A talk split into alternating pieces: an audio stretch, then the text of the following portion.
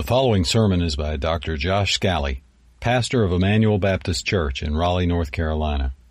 Please visit us at 2100 Noble Road in Raleigh or on the web at ebcraleigh.com. And now, here's Pastor Josh. There have been a number of articles recently, mainly by major universities in our country, about the plummeting statistics around human happiness. And I've come across a bunch of those and I've read a number of them. They've been really interesting. The one that I thought was the most interesting has been done by Harvard.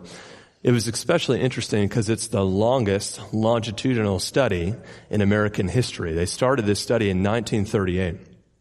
And in 1938, they took two focus groups. They took one focus group of young people who were students at Harvard, and the other focus group were poor people in neighborhoods in Boston, many of them from juvenile delinquent backgrounds. So for 85 years, they've studied these people and these people had to open themselves to complete transparency. So throughout their life, they had interviews, they had blood draws, they had brain scans, they were poked and prodded for the entirety of this study. And now the study has finally finished. So the two guys who were doing this for Harvard, Robert Waldinger and Mark Schultz, have after 85 years come to conclusions. And here's their conclusion. Our conclusion is that social fitness, people in our study who had the warmest connections with other people stayed the healthiest and the happiest as they went through their lives. Now I'll quote Schultz, his conclusion. There were lots of behavioral indicators that show us that relationships matter in every way and we're just beginning to understand this mechanism. What's interesting about this study and studies like this is they often lean on human observation rather than divine proclamation. And so frankly, they're usually very late to the game. Thousands of years prior in Proverbs, we read a number of Proverbs that make it rather clear that when we have relational disharmony, uh, we have great sadness. One of my favorites, I'm, I'm going to paraphrase it a little bit. It says, better to have stale bread in harmony than steak with someone you hate. and we all know that, don't we? That when you have tension with another person, it eats away at you physically, emotionally. And the more important that person is to you, the more painful that tension is in your life. Now here's the thing that Harvard and Georgetown and all the other studies badly missed. Though they did finally put their finger on the importance of relational harmony to all the other sorts of health. They forgot the relationship that's foundational to even other relationships. The relationship that's underneath all health and happiness, and that is the relationship we have with our Creator. In today's passage, it's a beautiful passage. Exodus 25, 26, and 27. We read about God's desire to have relational harmony with people. So the title of today's sermon is God dwells with his people. And I want to make sure that we understand our problem at the foundational level is always a breach with our relationship with God, first and foremost. But there is good news for us. God dwells with his people. And if you're following along in the Pew Bible, we'll be in pages 77 through about 80 today, looking at Exodus 25, 26, and 27. I want to remind you where we are in the book just briefly. Last Sunday we were in Exodus 24 where there was a ceremony to sign or ratify the covenant that God had. And in the ceremony, remember Moses and a few others and then about 70 elders climbed up to the mountain where God met with them and made covenant with them. And at different points the the amount of people that God spoke to narrowed more and more. Now we're only two books into the Bible. Think about it this way. So far, every time in the Bible that God has had intimacy, it has been with a select person or a small group of persons. So we think of God, uh, we, we read that Enoch walked with God, that God had a close relationship with Noah, that God came to Abraham, that God then reappeared to Jacob. But we never read of God talking about having a relationship with a full group of people until Exodus 25. Look in verse 8. This is really the key verse. Let them make me a sanctuary that I, this is God speaking, that I may dwell in their midst. So now for the first time in the Bible, God is talking about having a relationship with a large swath of people. And from this passage, I think there are three principles. Uh, if you're a note taker, I'll to you, and we're going to return to them from several different angles of how this teaches us today. Here's the first principle, all right? Number one. God wants his people to want his presence. Okay, number one, God wants his people to want his presence. Let me show you that from the Bible. Look in Exodus 25 verse 1. The Lord said to Moses, now verse 2, speak to the people of Israel that they take from me a contribution from every man whose heart moves him, you shall receive the contribution for me. Now don't miss what is this contribution going towards? It's going towards making a sanctuary so that God can dwell in the midst of his people. But God is not force that on them. God wants them to want his presence. If God's presence will be in the sanctuary in their midst, it will only be because they wanted to give towards it. So God wants us to want His presence. So we could ask ourselves right away, do I want God in my life? Do I want His presence? Do I care for the Lord to be close to me, intimate with me? Do I want a real relationship with Him? Well, the verses that follow demonstrate at this point in biblical history how they demonstrated that they truly wanted God's presence. Remember verse 2 said, everyone who desires this from their heart will give a contribution. Now, beginning in verse 3, we see the contributions that they gave in verses 3 through 7. This is the contribution that you will receive from them. Gold, silver, bronze, blue, purple, scarlet yarns, fine twinned, twine linen, goat's hair, tan ram skins. It goes on and on and on. All these things have something in common. They're costly. So for them to want God's presence means they're giving something costly. At this point, you could ask, wait, Josh, are you saying that we purchase God's presence? No, no. Remember, the Lord owns a cattle on a thousand hills. The Lord says of himself, if I were capable of being hungry, I would not ask you Further, we read from Paul in Acts 17 that the Lord who spoke cosmos into existence cannot be contained in a temple built by human hands. Solomon rightly prayed this at the inauguration of the temple, but let's hear it from the Lord's mouth himself. Isaiah 66 verse 1. Heaven is my throne. Earth is my footstool. Where is the house you could build to contain me? Where would the resting place be that could contain me? All right, so wait, if we're not purchasing God's presence, then what are they doing? Here's what they're doing. When you want the one from heaven to come down, you're willing to hold the things of earth loosely. When you esteem the one of heaven higher, you can hold your possessions here loosely. This is why they're able to give up in verses 3 through 7 things that are costly. They will only do so if, according to verse 2, their heart moves them to do so, as in the words of Psalm 42 verse 1, as the deer pants for flowing streams, so my soul pants for you, O God.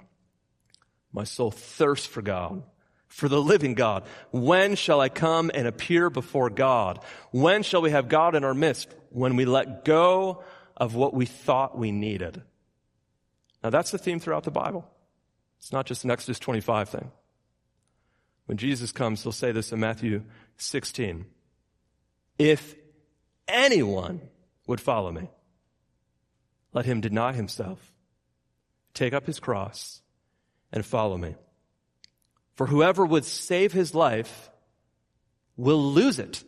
So you see what Jesus is saying? Anyone who will hold on to what they think is theirs will lose it anyway. Only the one who will lose it for my sake will find it.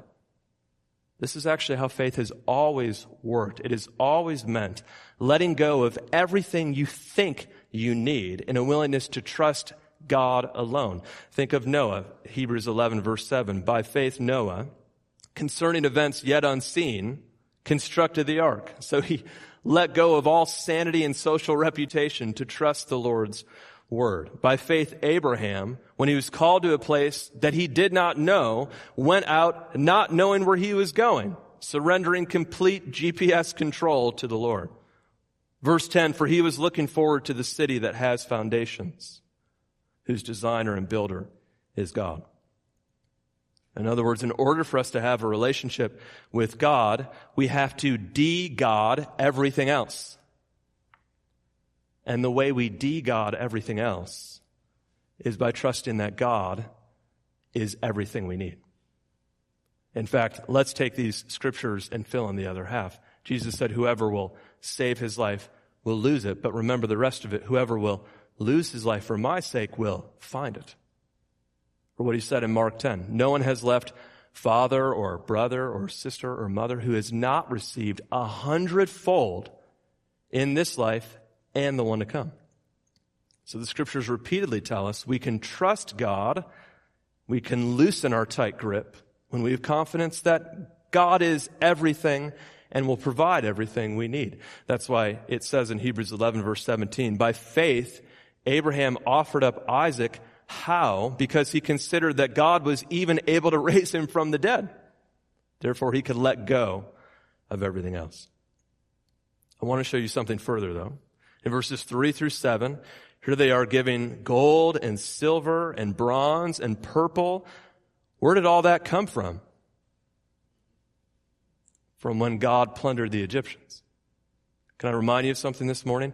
It is impossible to give to God. We only release back to God. It is impossible to contribute to God. We only trust Him with what He has entrusted to us. This is a wonderfully freeing truth. And it really impacts the way you think of spiritual growth. John Piper helped me tremendously in his book, Brothers, We Are Not Professionals, with this small chapter titled The Debtor's Ethic. Let me read it to you. The debtor's ethic has a deadly appeal to immature Christians. It comes packaged as a gratitude ethic, and it says things like this. God has done so much for you. Now what will you do for him? He gave you his life. Now what will you give to him? The Christian life then is pictured as an effort to pay back the debt we owe to God. The admission is made we'll never fully pay it off, but the debtor's ethic demands that we work at it. Good deeds and religious acts are installment payments that we make on an unending debt we owe God. Yet in reality, now I'll quote him again, every good deed we do in dependence on God does just the opposite of paying him back. It puts us in even deeper borrowing from his grace. And that is exactly where God has us throughout all eternity. Good deeds do not pay back grace. They borrow more grace. So hear me this morning. The gold and silver that they will give back to God is simply grace released in faith, trusting for future grace. This is the only way we can relate to God. Now in Exodus 36, I'll jump ahead to tell you what happens. They actually give above and beyond the minimum. In Exodus 36, we read in verse 5, Moses said, the people have brought much more than enough for the work that the Lord has commanded us to do. Verse 7 of Exodus 36 says, the material they had was sufficient to do all the work and more. Well, that is great news. But what happened between Exodus 36 and Exodus 25? How did they get to the point that they were able to give above and beyond what God had even asked. What happened between Exodus 25 and Exodus 36? The answer is they first gave their gold and silver to a golden calf. In Exodus 32, we read, Moses was up on the mountain and the people say, up, make us gods for us. As for this Moses, we do not know what has become of him. Aaron says in verse 3, take off the rings of gold and bring them to me. And he received the gold and with a graving tool made a golden calf. And they said, these are your gods who brought you out of the land of Egypt. See, the first place they put their gold was in idolatry. I want to make sure you understand how significant their idolatry was. Exodus 24, they make a covenant with God, but in Exodus 25 through 31, God is just explaining how the tabernacle should be built. The tabernacle is built so that God, their covenant partner, can be with them. And they take the materials that are intended for God's house and they use it to make another spouse. It'd be equivalent to committing adultery during your honeymoon. That's how unfaithful they've been. And so in Exodus 32 verse 34, the Lord says, I will visit their sin upon them. When? When did he visit their sin upon them? This is a really important question. When will God visit his sin upon us? Romans 3 says something amazing. I always struggled over this phrase in verse 25. In his divine forbearance, he passed over former sins. First time I read that, I thought, man, what does that mean? That God just let it slide in the past? That in the past, it was just okay to sin? No, it, it means that everyone before Christ was saved on credit. Romans 3.23, for all have sinned and fallen short of the glory of God. But here's the good news for us all, because my sins deserve to be visited on me, but here's where God visited them. We are justified by His grace as a gift through redemption that is in Christ Jesus, whom God put forward as a propitiation by His blood to be received by faith. The day of visitation on their sin and our sin has happened on the cross for all who receive it through faith. But any who reject it will be visited on eternally. But there is an application for us. Remember, they first used their gold and silver on an idol rather than on the tabernacle. There's an application for us. Later, by God's grace, their hearts were opened and they did bring the gold and silver in abundance to build the tabernacle. But I would remind us this morning, let's not waste God's resources on the world, the flesh, and the devil. Proverbs 3 9, honor the Lord with your wealth, with the first fruits of your produce. Matthew 6 verse 33, seek first the kingdom of God and his righteousness, and then all these things will be added to you. Brothers and sisters, God is so good that he can bring our hearts around. But in the meantime, let us not waste the resources that are his. So number one, God wants us to want his presence. But now number two, God wants to dwell with his people. Look now with me in verse 8.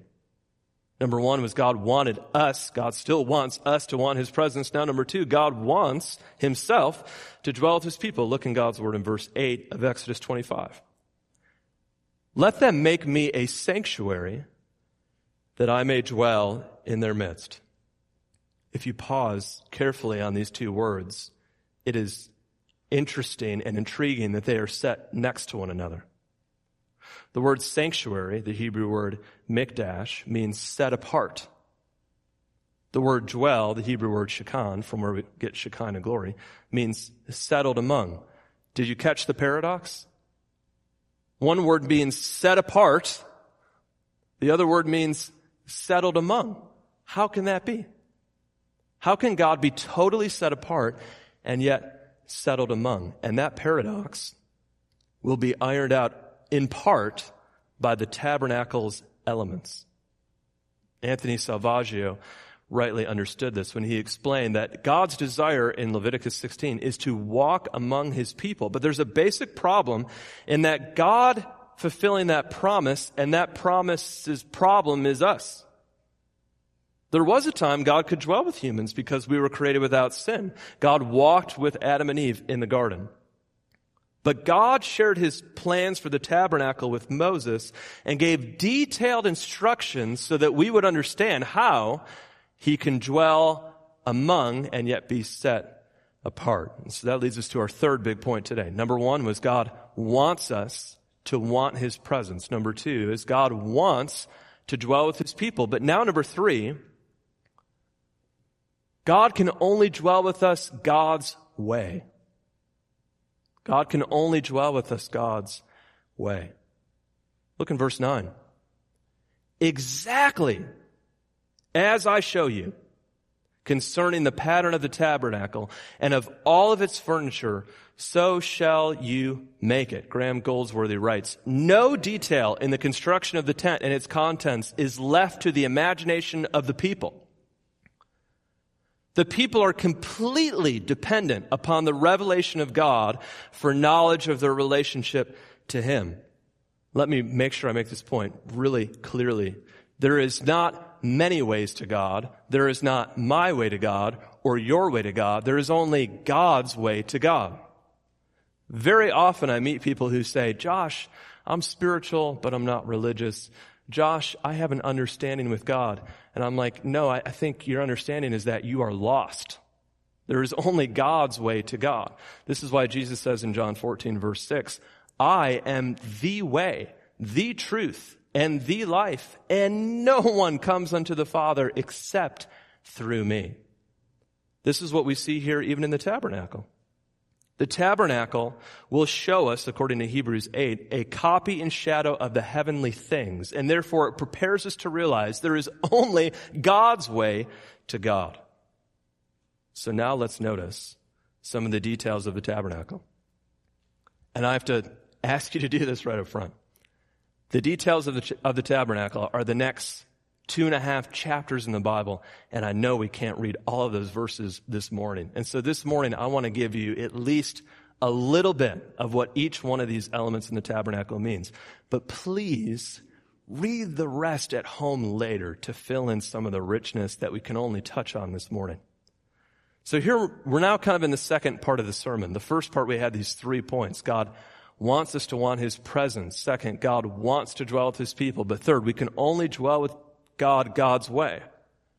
But now I want to show you how the actual construction of the tabernacle helps us realize what God's way is to having a relationship with God. The first element of the tabernacle is the Ark of the Covenant. Pick up with me in Exodus 25, verse 17. Here's the first element that God gives for the tabernacle. It's the Ark of the Covenant. Verse 17, you shall make a mercy seat. You may have a translation that says atonement cover. They're the same thing. A mercy seat of pure gold. Two cubits and a half shall be its length, and a cubit and a half its breadth. And you shall make two cherubim of gold. Of hammered work you shall make them on the two ends of the mercy seat. Make one cherub on one end, one cherub on the other end. One piece with the mercy seat shall you make the cherubim on its two ends. The cherubim shall spread out their wings above, overshadowing the mercy seat with their wings, but their faces one to another. Toward the mercy seat shall the faces of the cherubim be. And you shall put the mercy seat on the top of the ark, and in the ark you shall put the testimony that I shall give you.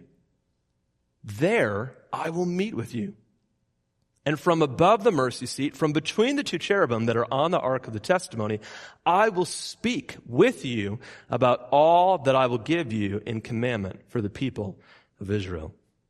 There are at least three distinct elements here that we have to explain what they mean. The first are cherubim.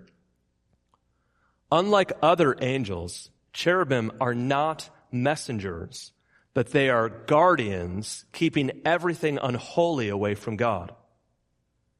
One commentator calls them the palace guard for the King of Kings, sacred guardians for the Almighty. The last time we see them in the Bible, they're outside the Garden of Eden with flaming swords, making sure Adam and Eve don't try to come back. The next time we'll see them, they're in Ezekiel chapter 1. There we see that they're surrounding God because no one can come close. So notice the cherubim communicate to us that because of our sin, we cannot enter God's presence. Thankfully, that is not all that we read about, though, with the Ark of the Covenant we also read that inside the Ark of the Covenant is what God speaks. And as we saw last Sunday, what God speaks is what Moses recorded. It's scripture, but it's not just any scripture. It's certain scripture. What is it that is going inside the Ark of the Covenant? The answer is the law. So inside this box is the law which shows us how sinful we are. On top of this box are two cherubim that show us we can't come close to it. Praise God, that's not all that's on the ark. In between the law that shows us our sin And the cherubim that shows us we cannot come close is, praise God, the mercy seat. The mercy seat was only used once a year on the Day of Atonement and only by the high priest who sprinkled blood on it. And when you put all these elements together, it shows that the law that condemns and the cherubim who resist and guard can only be satisfied by the blood of a substitute who allows us to have access to God. Thus, the Ark of the Covenant teaches us to long for someone who can do two things. Someone who can fulfill the law perfectly and someone who can suffer for lawbreakers satisfactorily. That's the Ark of the Covenant. Now, secondly, the table for bread. This is Exodus 23 through 30. For time's sake, let's only read verse 30. So this is the second element of the tabernacle, verse 30. You shall set the bread of the presence on the table before me regularly. This one is interesting because the presence refers to the Lord's presence and bread is put in front of him. Later on, Leviticus fills in it's not just a random amount of bread, but it's always 12 loaves of bread representing the people of Israel who have made covenant with God. And the bread is always present. It consistently has to be remade. But if you've been with us through Exodus, maybe you're already guessing what the importance of this is. Remember, when God rescued them out of the land of Egypt, He provided bread from heaven for them every morning. And now here, just like with the elements of the tabernacle, they simply in faith return the grace that God has given to them, trusting Him to provide grace for them again.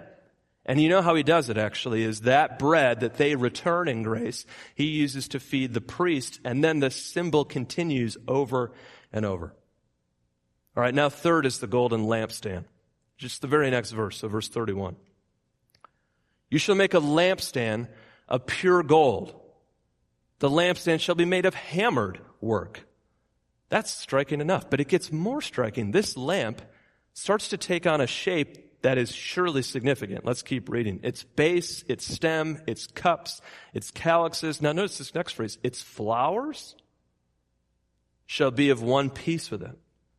There shall be six branches going out of its side. Three branches out of one side and three branches out of the other. Why would a lamp have the shape of flowers and the shape of branches? The almond tree was known for its early budding, and it's not my speculation because that would be worth nothing. It is the word of the Lord that God says the almond tree symbolizes his watch care over his people. Jeremiah 1 verse 11 and 12. The word of the Lord came to Jeremiah. Jeremiah, what do you see? I see an almond branch. Then the Lord said, you've seen well, for I am watching over my word to perform it. Thus the lampstand is the tree of light, the light of God's watch care to perform his word. It may also be hearkening back to the tree of life, which was the one in the Garden of Eden that they were not to partake of.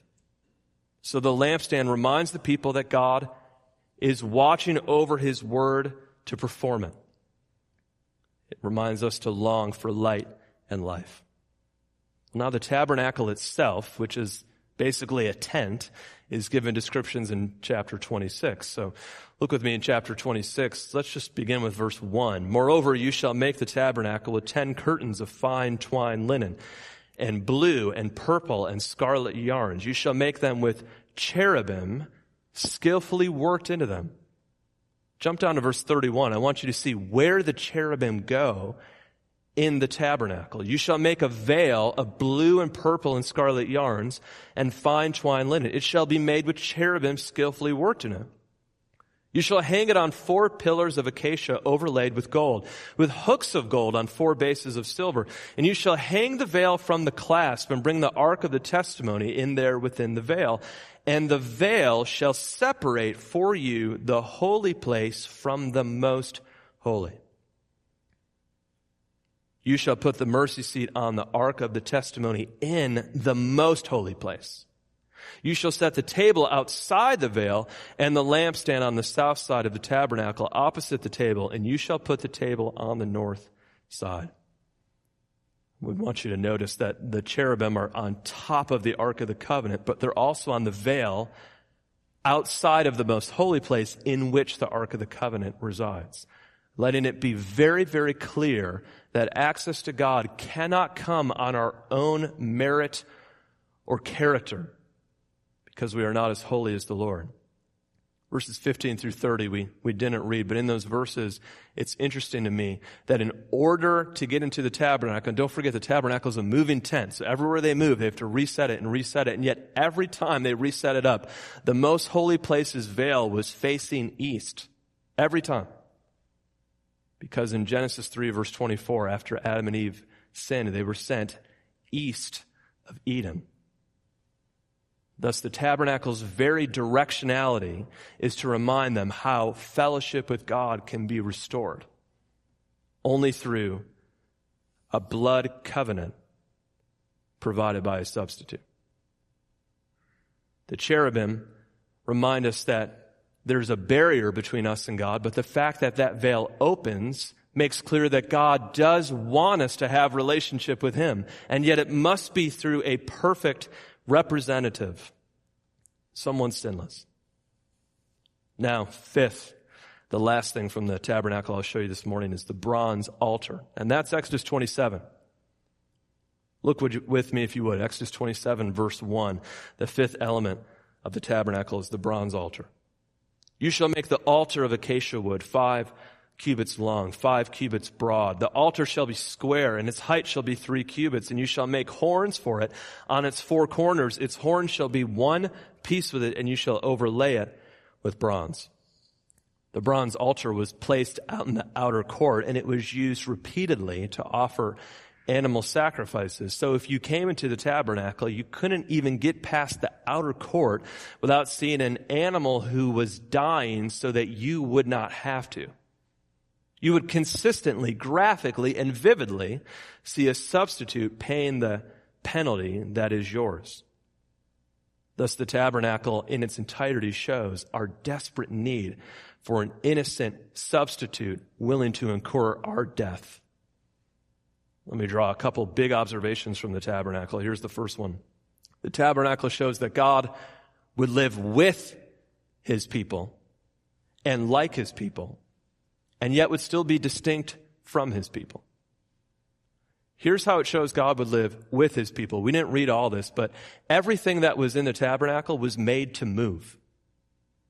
The bronze altar is hollow, so you can pick it up easily. The Ark of the Covenant has rings, so you can put poles through it. All the curtains break down. Why? Because wherever they go, God will go. He will not leave them or forsake them. There's nowhere that He's called them that He will not unpack and His presence will remain. And yet, didn't you also notice with the tabernacle? Though it shows that God will live like His people, He'll live in a tent, so to speak, just like they'll live in a tent. It also shows He's different from His people because they all need lamps and they all need bread, but His are gold. And His tent is purple and scarlet, meaning His tent is royalty. Keeping this balance is so important. God is always willing to be with, but he is never identical to us. I won't say the church's name because I'm not, I'm not like that, but there's a church on Glenwood that I came across recently and I was looking into what they believe. And on their front page, they explain that everyone is perfectly good and that all of us can be God. This is a church about six minutes from here and I saw the pictures of how full their auditorium is, and it breaks my heart to think that we have brought God so low that not only are we able to say, well, He's with us, no, we start to say He is us. No, He is never us, and we are never Him. His grace to be near never blurs the line between what makes God uniquely God. And even the tabernacle shows them this. The second observation from the tabernacle is it shows that though God longs to be with us, our sin is a barrier to access to Him. That's why there's cherubim. That's why there's veils. So we know that There's a sense in which as close as we want to get to God, there's something about our sinfulness that creates a barrier, a barrier that we have longing to be overcome. Job, I think, God at this in verse 19. Sorry, chapter 19, verse 25 through 27. He said, I know that my Redeemer lives, and I one day shall see him face to face. But third, I think the tabernacle shows that God is so gracious that he will draw near to us. And yet it anticipates a greater day when we can draw closer to him. If you know the Psalms well, you know that every time the psalmist writes something like, I wish I could be near God, I wish I could draw close to God, the venue through which they unpack that is the temple. Always, always they say, I want, when can I see God? When, do I, when can I enter his courts? When can I go to his temple? When can I dwell with the congregation? Because in the Old Testament, that was the only way you thought of the presence of God being near. But it was an anticipation of God being nearer yet. This is a long quote, but one commentator, DeHaan, wrote this. The only building ever constructed upon this earth, which was perfect from its very beginning and outset in every detail, and never needed addition, attention, or alteration, was the tabernacle in the wilderness. The blueprint, the pattern, the plan, the design, all of its specifications were minutely made in heaven, committed to Moses for the children of Israel while he was on the mountain shortly after their deliverance from Egypt. Every single detail was designed by Almighty God. Every part had a prophetic, redemptive significance. There is no portion of scripture richer in meaning, more perfect in its teaching of the plan of redemption than this divinely designed building. God himself was the architect in every detail, points to the character and work of his son, Jesus Christ. It is probably the most comprehensive, detailed revelation of Jesus, the Son of God, and the plan of salvation in the entire Old Testament. I think he's right. I think the tabernacle symbolically points two directions. Back to Eden, where fellowship was lost, but forward to the cross, where fellowship is restored. So let me take our three points that we had at the beginning. Here was number one. Remember, God wants us to want his presence.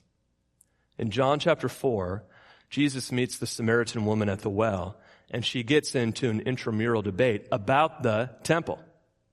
The Samaritans believed the Pentateuch, but they rejected the rest of the Bible. So she argues, where should the temple be? On this mountain or on that mountain? What Jesus says is amazing. Believe me, the hour is come where neither this mountain in Jerusalem or that mountain is where you will worship the, Father. The hour is coming and is now here when true worshipers will worship the Father in spirit and in truth. Now listen to this last line. For the Father is seeking such people to worship Him. God wants us to want His presence. The second one, God wants to dwell with his people. God first walked with his people in Eden, and then he lived in the midst of his people in the tabernacle as it moved. And then the glory left the temple because the people rejected God. But then in John 1 verse 14, we read, and the word tabernacled is the Greek word, became flesh and dwelt among us. God came to earth to be with his people because God so loved the world that he sent his only son so that what removed us previously was paid for in full by Jesus on the cross. After Jesus, the perfect Lamb of God, was crucified, remember that thick curtain on which the cherubim were embroidered was rent in two from top to bottom. Access with God was opened. But now hear what God says about who you and I are today. 1 Corinthians 3:16 Do you and the word is plural in Greek it is not individual do you plural church collectively not know that you are God's temple and that God's spirit dwells in you? Emmanuel Baptist Church should it not elate us that we are God's temple that God's spirit is dwelling in us in a fulfillment of what this foreshadowed. But now let's return to that third and final point. We can only come to God God's way. James 4 tells us the manner in which we approach God. Draw near to God, and he will draw near to you. Cleanse your hand, you sinners. Purify your hearts, you double minded. Be wretched and mourn and weep. Let your laughter be turned to mourning and your joy to gloom. Humble yourselves before the Lord, and he will exalt you. We come to the Lord only God's way, not our way. And the only way we come to the Lord is through the blood of the Lamb, through the ministry of the great high priest. God called the tabernacle the tent of meeting, but only through Jesus can God and man meet. Why do we come? Because we need to be washed, we need to be forgiven, we need to be cleansed, but more than that, we come because we want God. How do we come? There's no other way than humble faith. Humility that realizes my unworthiness, but faith that rejoices that God has made a way. Beloved, let us want God's presence. Let us rejoice that God gives his presence, but let us only come God's way. Let's pray together this morning. God, thank you for the richness of the tabernacle that displays to us so clearly the saving work of your Messiah, your Son, the King of Kings and Lord of Lords, Jesus Christ. Thank you, Lord, that all of the things that we see, from the separation of the veil to the blood of the offerings to the blood of the Lamb, to the mediation of the one perfect great high priest who fulfills all of the law's demands and yet suffers as a lawbreaker these are all fully fulfilled in the Lord Jesus Christ. We're about to take communion, which similarly is intended to point us to remember what Jesus did for us when he died for us. Move our hearts, Lord, to realize that though our sins are many, as we sang, your mercy is more. Thank you that between the cherubim and the law is the mercy seat. And thank you that between two criminals was the perfect Lamb of God on the cross. Lord, we thank you that our sins can be forgiven. Help someone today to come not their way, but come God's way. And help us as Christians to approach communion again, not on our own merit, but through your Son, Jesus. In his name I pray. You've been listening to Josh Scally, pastor of Emmanuel Baptist Church in Raleigh, North Carolina. For more information and free access to other messages, go to ebcraleigh.com. That's E B C R A L E I G H dot com.